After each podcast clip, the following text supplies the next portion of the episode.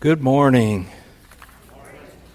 It's uh, sobering always to think of all the the people who have died in our wars and all, but I tell you, just from a point of view of a beautiful weekend, it's always good to have a weekend where we can get an extra day and uh, get out and play, isn't it? Um, I uh, thank God for all the plans that have been made, and I pray that they'll all be fun and God God honoring. It's um, there's always so much um, in each of these verses. God is good in how He uh, gives us uh, these things to study.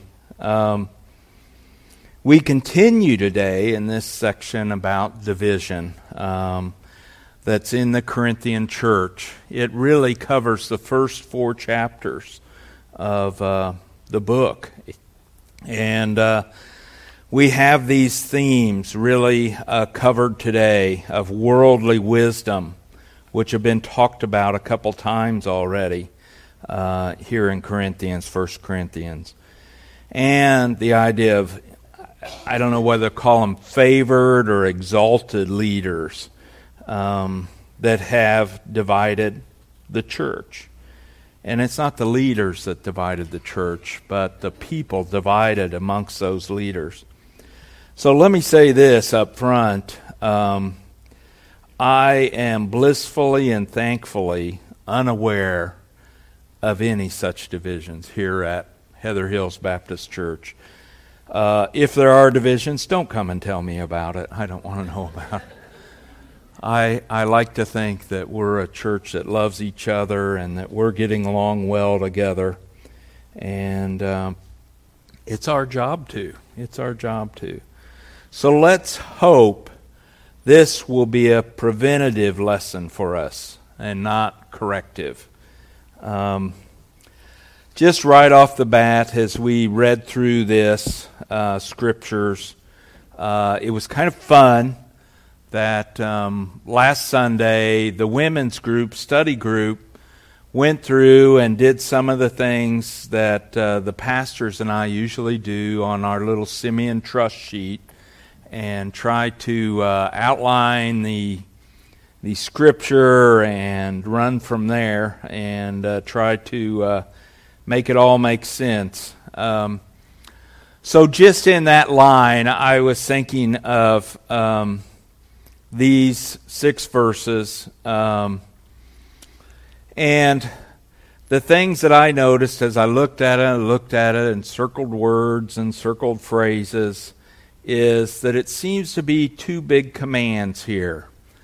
The first one in verse 18 let no one deceive himself. And then uh, the second command we have is so let no one boast in men. So that's how I divided this. So it'd be verse 18 through 20 is one section, and the next section, 21 down through 23. Uh, there is one interesting thing that we see also is the uh, in verse 21 where it's so let no one boast in men it took me a couple readings to realize, and talking to Pastor Brian and Pastor Trey, that um, there's a so in there. And sometimes we might have translated that uh, or think of it as a therefore. So Paul's uh, coming to a conclusion after those first three verses. And he says, So, and then he gives us his conclusion here in these uh, last three verses. So that's kind of neat. But in these last three verses, thinking of it being more his conclusion, I, um, I also noticed one of the things you go through and you underline all the phrases that are repeated. And we have this phrase in verse 21 for all things are yours. And then down below in verse 22, it says, All are yours. Very similar. I think it means the same thing. All things are yours. And so I use those things to decide that um, that'd be the title of my sermon. All things are yours. And I'll let you wonder about that till we get it. But let, I'll let you in on a little secret. He means it. Everything is ours if we are Christians, if we love the Lord. Everything is ours. So, two commands, two parts, three verses each. Isn't that a nice little uh, way of dividing it up? So, we continue today in this section about division in the Corinthian church. The themes of worldly wisdom and favored or exalted leaders had divided the church. Um, and here we start with verse 18 through 20. We, um, we read that and we. Um, we think, uh, wow, um, who is deceiving who? What is going on here? The um, I also think there's an idea here of not just deception, but of uh, people thinking they're wise when they're not. And I guess that's the self deception that's going on. They think they're wise, but they're really not.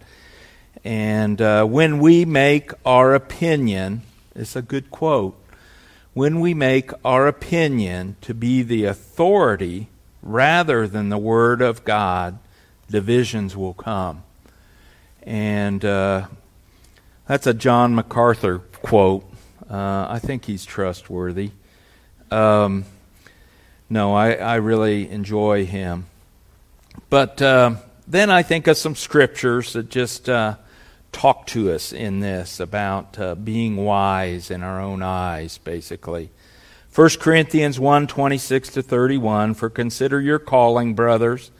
Not many of you were wise according to worldly standards, not many were powerful, not many were of noble birth, but God chose what is foolish in the world to shame the wise. You're probably here because you're foolish in the world. Um, let's consider that a good thing. Let's consider that a good thing. Uh, to shame the wise. God chose what is weak in the world to shame the strong. God chose what is low and despised in the world, even things that are not, to bring to nothing things that are, so that no human being might boast in the presence of God. And because of him, you are in Christ Jesus, who became to us wisdom from God. Okay, I just promoted you. Now you have wisdom from God because of Christ Jesus.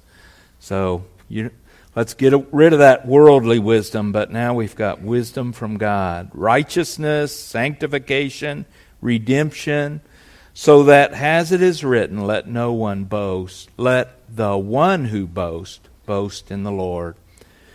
Uh, just another little short verse.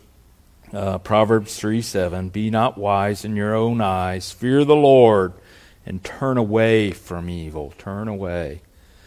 Verse 19 now. God catches the wise in their craftiness.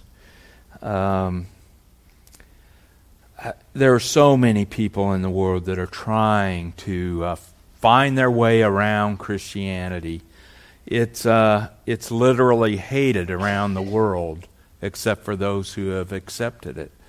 And it's amazing. But um, they think they are wise by uh, hating it, rejecting it. Verse 20, and of course that's an Old Testament quote from Job 5:13. Then in verse 20 we have another quote, Psalm 94:11. The Lord knows the thought of the wise that they are futile or vain. Romans 122 uh, I thought of there just as a comment on that. Claiming to be wise, they became fools. Um, we see it often. I, uh, when you talk to people who aren't Christians, when you talk to people who maybe claim they're atheists, uh, in the long run, they show themselves to be uh, fools or futile in their thinking or vain in their thinking.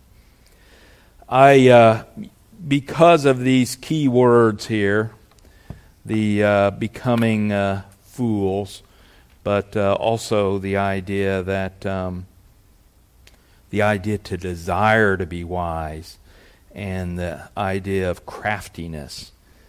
I looked back to uh, the fall in Genesis 3. And of course, it's a story you can't read without being sad. Uh, Adam and Eve, you know, they were real people and they were living in a perfect world, and yet they chose to mess it up. And we still pay the consequence today. Now, could I have done any better? I'm sure I wouldn't have. Um, I'm sure I wouldn't have. Uh, okay, I'm going to do verses 1 to 6 in chapter 3. Now the serpent was more crafty, there's that word again that I was talking about, than any other beast of the field and that the, that the Lord God had made. He said to the woman, Did God actually say to you, You shall not eat of any tree in the garden? And the woman said to the serpent, we may eat of the fruit of the trees in the garden, but God said, You shall not eat of the fruit of the tree that is in the midst of the garden, neither shall you touch it, lest you die. But the serpent said to the woman, You will not surely die, for God knows that when you eat of it, your eyes will be opened, and you will be like God, knowing good from evil. So, when the woman saw the tree was good for food, and that it was a delight to the eyes, and that the tree was to be desired to make one wise, we all know what she did. She took the fruit, she ate it, she handed it to Adam, and Adam's just as much to blame. He was standing right beside her, and he ate it too. Um, that desire to be wise is big in us humans. Um, so many of us want to be wise in front of the world, and um, it gets us into trouble quite often, and we need to really watch that. There should not, just a statement here, uh, as I was thinking about it, there should not be worldly wisdom or opinion in areas such as now worldly wisdom has its spots is what i'm going to tell you here but it shouldn't be in the knowledge of god uh, we have the bible for the knowledge of god and we've got a lot of good teachers teaching it. Uh, we do not need worldly wisdom in the knowledge of god. We, do, we don't need it in salvation. We know how we get salvation. The Bible tells us, or the principles of life. And when I think of that, I think of, well, should I get married or should we live together? Um, should we keep this baby we've had or should we get it aborted? Um, should we, what, how should we discipline our kids? Uh, how should we raise our kids? Um, those are all things that are principles of life uh, that we need to make sure that um, we put in godly wisdom into those ideas, not worldly wisdom. We can hear that worldly wisdom and it's wrong. We can hear it every day. We learn to have godly wisdom when we submit our minds and lives to the revelation of God. And of course, you're not doing that unless you're a Christian, number one. But um, we need to study this Bible. We need to pick out of it the things that tell us how we should be living, and um, and all of that. Um, now, wouldn't it be nice to have good worldly wisdom if your car breaks down at the side of the road? Yeah, it sure would. The Bible probably doesn't tell me how to change the tire. Um, be nice. I'm building a house, if I was. Um, to have some people with some good worldly wisdom on how to make the labor or the um, lumber fit in there, how to uh, put the doors in, and uh, where to put the windows, what kind of roofing to use. There's a lot of wise people on that kind of stuff. Get your computer fixed. I'm blessed with two guys uh, two sons that uh, know a lot about computers, and um, they probably are sad sometimes that we call them all the time. Uh, I, I think most of us older people, we, we have to admit that um, we don't even know how to do the TV sometimes. And if you bring in like a 10 year old kid, he could make it do anything, and you'd be like, wow. Um, you know, getting a broken leg fixed, uh, going to the doctors. Um, we still we pray to God. Uh, we know that He is the ultimate healer, but uh, they have some wisdom, and it's helpful, and uh, we're grateful for that. Well, let's go from the, that first section now to the second section, um, verses 21 to 23. Um, so let no one boast in men. We, um, again, boasting is such a worldly thing, isn't it? Um, you know, how many times at a sporting event do you see, we're number one, we're number one? Um, and, you know, uh, in so many ways, we have pride of um, people, um, and we even see it pride in sins at times. That, oh yeah, we're uh, we're the uh, lesbian group, and we're proud, and uh, it's sad. It's sad to see that. Um, so boasting in men is is just not right. Psalm 5 5 The boastful shall not stand before your eyes. You hate all evildoers. Uh, I threw this in just to be honest about every one of us that's in here too. Romans 3:23 all have sinned and fall short of the glory of God. There's nothing to boast about there, is there? Unless we want to boast about God and that he sent Jesus to save us. Uh, we can boast about that. Jesus is the man we can boast about. Um, uh, let's see. Next, all things are yours. This is the one that I just thought is amazing as I uh, looked at that. Uh, all things are yours. And I kept looking, well, there's probably something here that says, you know, unless you don't believe enough, or unless you don't do this, or unless you don't do that. But I don't see that in here. Uh, he honestly, Paul is telling us, all things are yours. And he repeats it twice. Now, if you're not excited about that, you really should be. Now, there's some bad things with going with all things, but there's a lot more good things. Um, that all things are yours. Romans 8:28, of course, most of you have learned, and we know that for those who love God, all things work together for good for those who are called according to his purpose.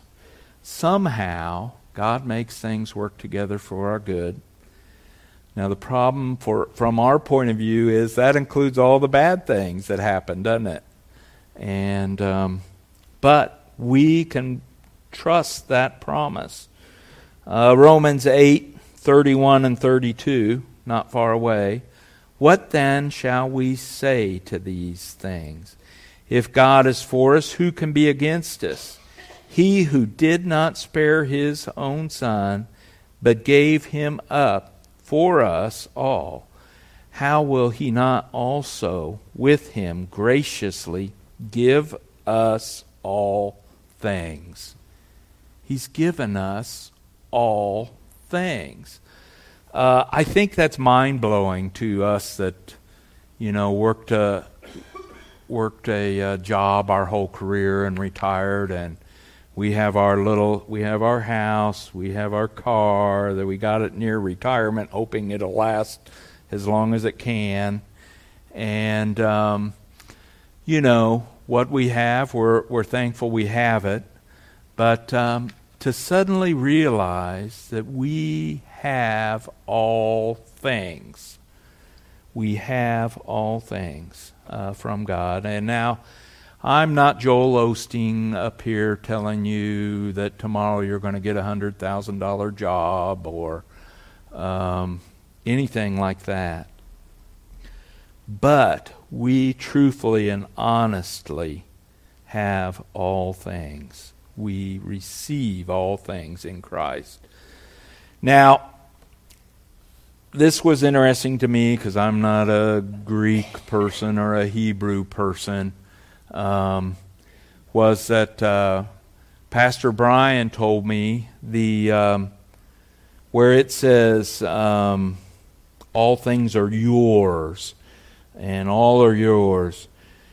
Um, it's talking in a plural there, and it's so it's saying they belong to the church, but they also belong to you. Uh, so we as a church, and I think that especially apply, applies in these first uh, three things that we see let me, uh, let me read these. All things are yours. Um, verse 22 whether Paul, Apollos, or Cephas, or the world, or life, or death, or the present, or the future, all are yours. We, um, we see that um, uh, Apollos, Paul, Peter, all, they were all the churches, and here the church was dividing over which one they were following. Well, follow them all three. Two of them were apostles, for goodness sake. And uh, what a pleasure that would be to be under, you know, apostle teaching you. Um, so, we, and really, Apollos, it, it mentions in uh, Romans that he was an eloquent speaker an expert in Old Testament teacher eh, scriptures. Um, we've all heard speakers that are just so good. Sometimes I, uh, oh, we've heard so many at conferences and stuff that you're like, wow, how does he do that? Uh, John Piper or um, so many others. I, um, I I read a lot of them. Um, let me see. Uh, I have. Um, I brought these up here today. No, because I'm not going to talk about them. But uh, Pastor gave me these ten commentaries to look at uh, for my sermon, for my little six verses, and um, my mind was blown. Uh, but these are good teachers. God's given us those. They didn't even have those back in uh, in uh, Paul's time, and so we have even more teachers than they could even imagine back then. Uh, I I think the Bible is telling us. I know the Bible is telling us that we're to be in a in an individual church. We're supposed to have an individual church, and we do. Um, so mainly we're going to hear who? Pastor Brian, Pastor Trey, Pastor Greg, and occasionally Randy and occasionally Doug. Um, and we're grateful for that. But there's nothing wrong with when the conference comes to town and you go downtown and you see, um, you name them. Uh, I I can't remember them all. There's so many. But I'm grateful for those kind of people, the ones that write you books, and uh, all that's good information. So we should not cast those away because all things are are yours. Um, we um, well, let me uh, let me look at another little thing here, because some of you may be wondering, like. Um, was there a problem there at the church that they were dividing over those three um, Apollos, Peter, and Paul? Was there a problem there? Should they have divided. Of course, Paul tells us no. And I got this out of one of these lovely books. So um, just read it here a second. now let me say something at this point very important to you understand to your understanding of what this means. There are some genuine bases for preferring one teacher over another. This is true. You say, what are they? Well, number one is faithfulness. If you have a faithful man, and by that I mean a man whose life is consistent, a man who gives evidence of the walk in the Holy Spirit continually and believes God, and he is a teacher. And over here, you have a man who is inconsistent, whose spiritual commitment is ragged. It's obvious to me that if I were to commit myself to one of those two, it would be the faithful man, right? All right, another thought the holiness area, which ties right into it. If you have here a man who is holy, whose life is a godly life, whose life manifests purity, and over there you have a guy who's always falling flat on his nose in the area of purity and always goofing up his life and messing up his life. And you have a choice to submit to one or the other of those. Obviously, you have a right and a reason. And really, you should submit to the one who's a godly man. That's very obvious as opposed to one who's got all kinds of sordidness in his life. There's another area, knowledge. If you have a teacher over here who knows the Word of God and teaches me the Word of God, and someone over there who doesn't know the Scripture, who's inadequate to know the Scripture, who doesn't study to know the Scripture, and there are two unequals. And I would submit myself to the one who knew the Word of God. Now, mark this, uh, people. Those factors are not what Paul is talking about. Obviously, you're not going to go to some place where they've got an unfaithful, unholy, ignorant guy preaching. Hopefully, you're not. But you're going to submit yourself to a faithful, godly, knowledgeable man who's committed to the Word of God. And I, I threw this list together quickly, and I think there's probably a few others I could put on here. But um, when he mentions that, um, a faithful, godly, knowledgeable man, I think of Pastor Brian, Pastor Trey, Randy, Doug. Um, and I think of our ABF teachers too Greg Sethman, Greg Clark, Ralph, Michael Maurice, Greg Gillen. And I know there's more, and I'm, I'm sorry if I left somebody off. The women have a great complement of um, capable and godly women to teach. Um, and they do that in uh, teaching other women, and we're grateful for that. So uh, I feel like we are really blessed here at our church. But um, mark this also that was not the problem at Corinth. Paul and Apollos and Peter were all faithful, godly men committed to the truth. Of course they were. We know that. The Bible would have told us if they weren't. That wasn't the issue. He is saying there shouldn't be division where there isn't any division. You see, where it's only a personality cult. I mean, the Bible doesn't even assume that you go to a place and hear some unfaithful, unholy person. And thank God we have choices. And um, hopefully, I feel like this is one of those places where you can go and you can hear God's word and you can trust it. But that's just the beginning of what uh, Paul is saying are ours um, when we have believed in Christ. He says the world is ours.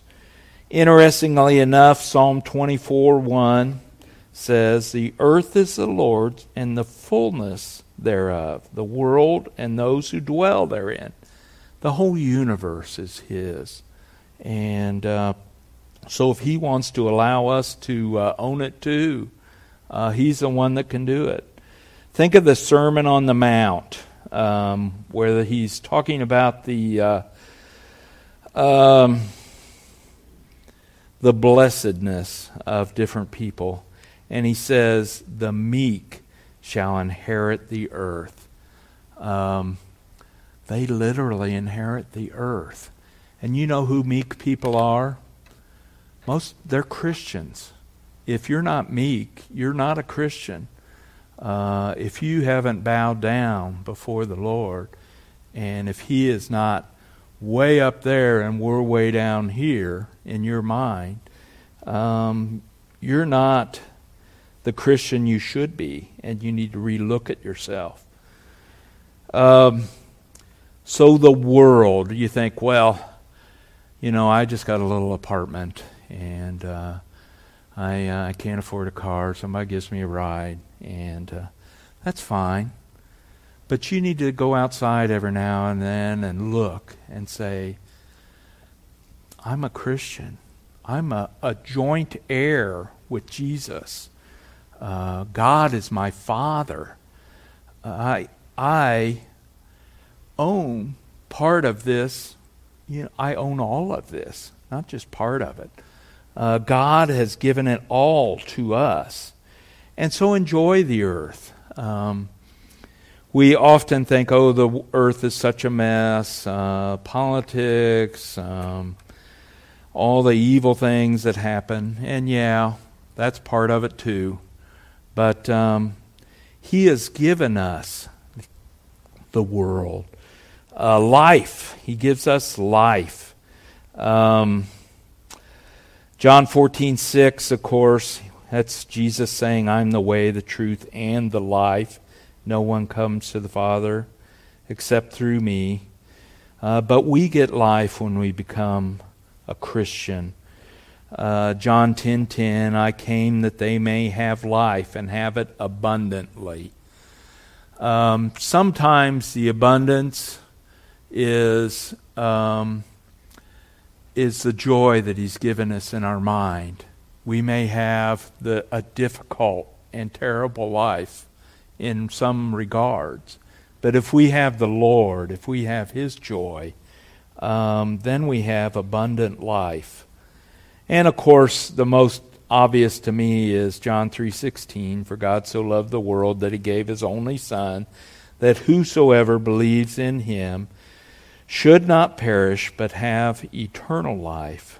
Um, and again, as I said, uh, yes, um, some of you will say, but does this include sickness and suffering? Yes, it does. And uh, remember that verse we had before all things are working together for our good, even when we're sick, even when we're suffering. He gives us death, and you think, oh my goodness, what kind of present is that? Um, Paul looked at looked forward to it. In 1 Corinthians 5 8, 2 Corinthians 5 8. Yes, we are of good courage, and we would rather be away from the body and at home with the Lord. He says quite honestly, You know, any time, Lord, take me. I'm here. I want it. And um, Romans 14:8 For if we live, we live to the Lord, and if we die, we die to the Lord. So then, whether we live or whether we die, we are the Lord's. Um, one person put it this way, and and um, I think in my mind that's the way I think of it. Death is our key to Jesus. Death is our key to Jesus. From this side, we all think, "Oh, I don't want to die," but the second we do, we're in the presence of the Lord. And the suffering, the pain, what we've gone through here is all disappears from our mind, and uh, we're in the perfectness, the sinless, sinlessness of eternity with God. And uh, that look to see Jesus face to face. It's, um, it's something I look forward to. And, uh, and yet at the same time, I hope I have lots of years with my kids and grandkids. But uh, don't cry for me uh, if the Lord were to come or if He were to take me home. The present He has also given us. This time now, very similar to where we said life. Um, but I thought of this as, as, as this verses here as I uh, thought of um, those questions we had about suffering and uh, tough times that we might have. Romans 8 33 to 39.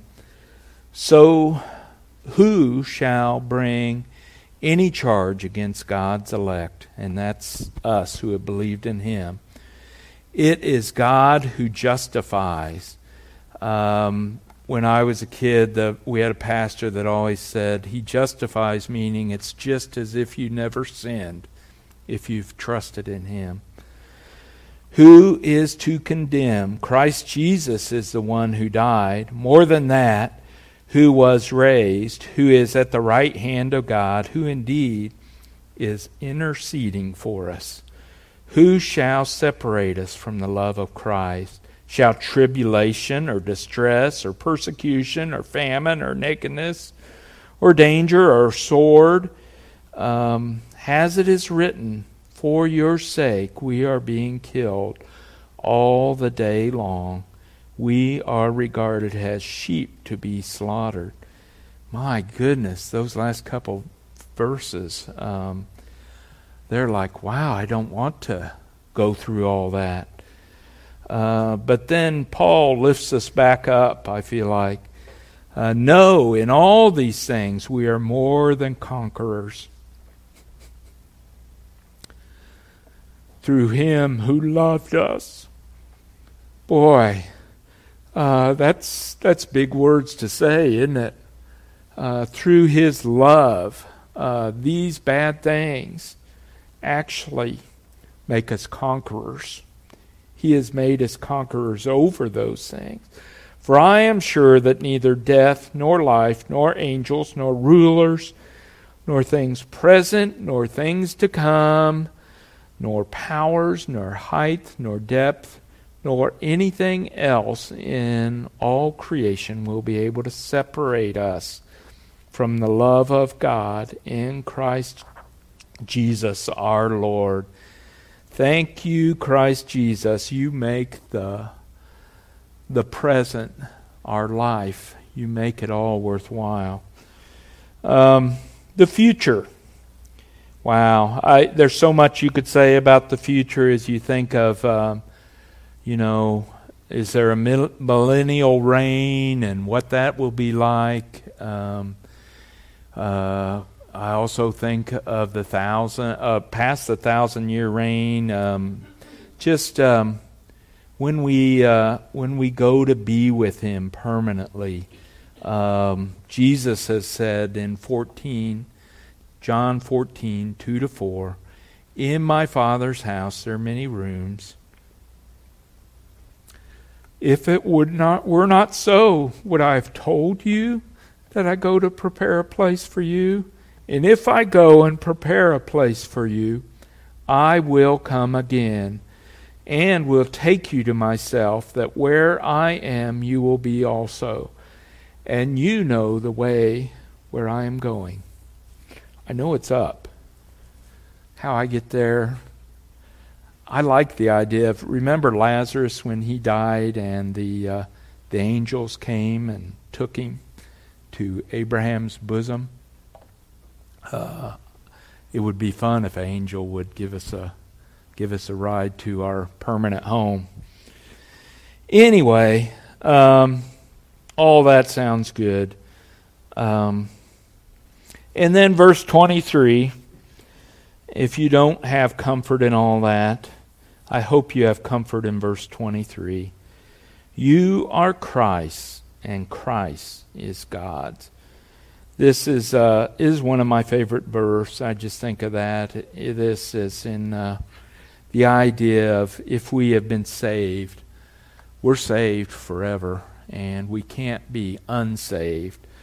John 10, 27 to 30. My sheep hear my voice, and I know them, and they follow me. I give them eternal life, and they will never perish, and no one will snatch them out of my hand. My Father, who has given them to me, is greater than all, and no one is able to snatch them out of my Father's hand. And this we see where he says, um, you are Christ, and Christ is God's. He says here, I and the Father are one. And that's, that's one of those mind blowing things that uh, we, as, um, as finite people, I don't think we'll ever understand the infinite. Maybe we will when we see it. I'm not sure we even will then. Um, how God can be three persons and um, and yet be one, one substance. Well, as the praise band comes up, um, we're going to wrap up here, and I was thinking of um, oh one of these first verses um, in chapter verse eighteen. If we go back, let him who let him become a fool that he may become wise.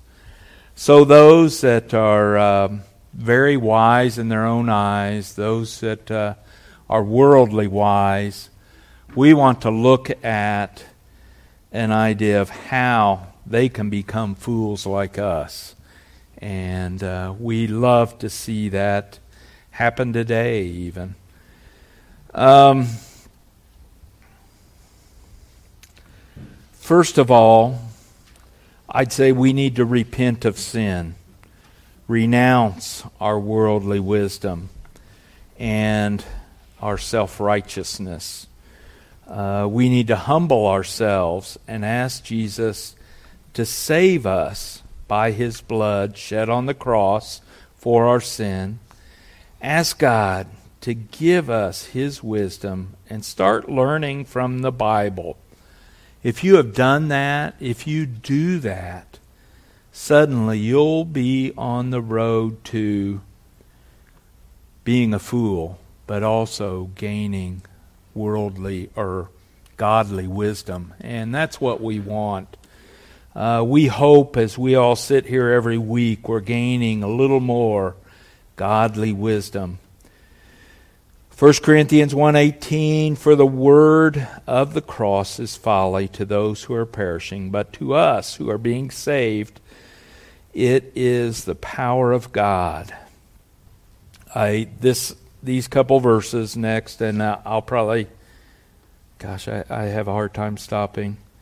Romans 10 9 and 10 I just feel like this explains it more to me uh, about how I believe if you confess with your mouth that Jesus is Lord and believe in your heart that God raised him from the dead, you will be saved. For with the heart one believes and is justified, and with the mouth one confesses and is saved. We need to confess. We need the Lord. Now, as I'm thinking of these people who were dividing amongst teachers, I think a lot of them were probably Christians, actually, sadly. And so to them, I would offer a couple of last verses here, and then I'm, then I'm done. Uh, Matthew 18, 1 to 4. At that time, the disciples came to Jesus, saying, Who is the greatest in the kingdom of heaven? And of course, I think they all wanted to hear their names spoken there, but it wasn't and calling to him a child, he put him in the midst of them and said, Truly I say to you, unless you turn and become like children, you will never enter the kingdom of heaven. Whoever humbles himself like this child is the greatest in the kingdom of heaven. And then James 4:10, humble yourselves before the Lord and he will exalt you. Uh, humbleness is our key there, I think. That if uh, we can get over ourselves and put God first, it's going to change our lives forever and for eternity. Let's pray.